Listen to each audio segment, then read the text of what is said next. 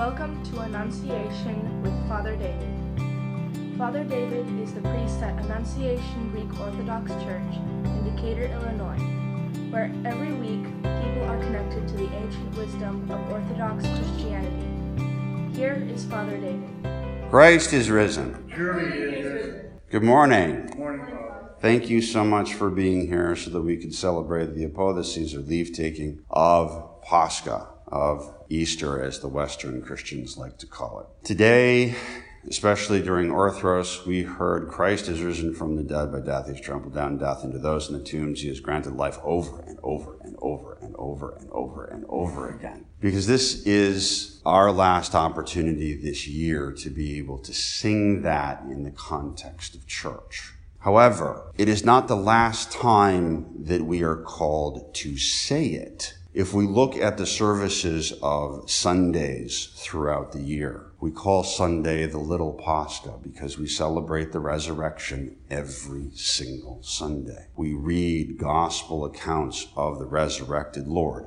every single Sunday. The hymns that we sing are all about the resurrection every single Sunday. And if we reduce the gospel to a single sentence in the same way that Christ reduced all of the law into the notions of love your neighbor as yourself and love the Lord with all your might, with all your soul, with all your mind. If we reduce the gospel to that kind of statement, it would be simply Christ crucified and risen. And so therefore, we need to be able to say and demonstrate and teach Christ crucified and risen throughout the entire year. As a matter of fact, tomorrow we will celebrate Ascension, and if you look at the icon of the Ascension, Christ carries a scroll, and on it it says, Teach my glorious resurrection, preach my glorious resurrection to the entire earth. I made the mistake of saying teach because that word, the root of that word in Greek is teach. And so that it gives us the freedom for those of us who are not good at preaching, not good at public speaking, to be able to teach in other ways. We can teach the gospel by loving.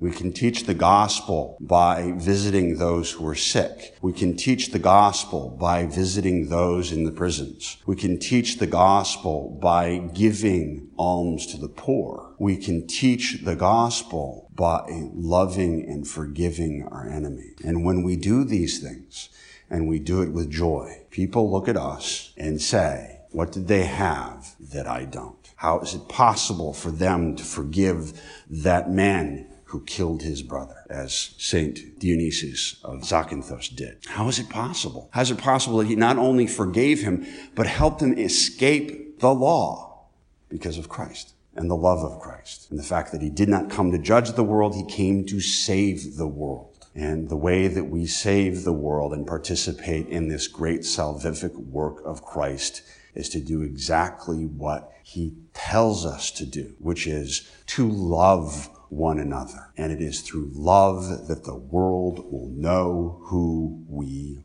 are. And when we say that, when we love each other and show the world our love and God's mercy and God's forgiveness, we are declaring the gospel that Christ was crucified and Christ is risen.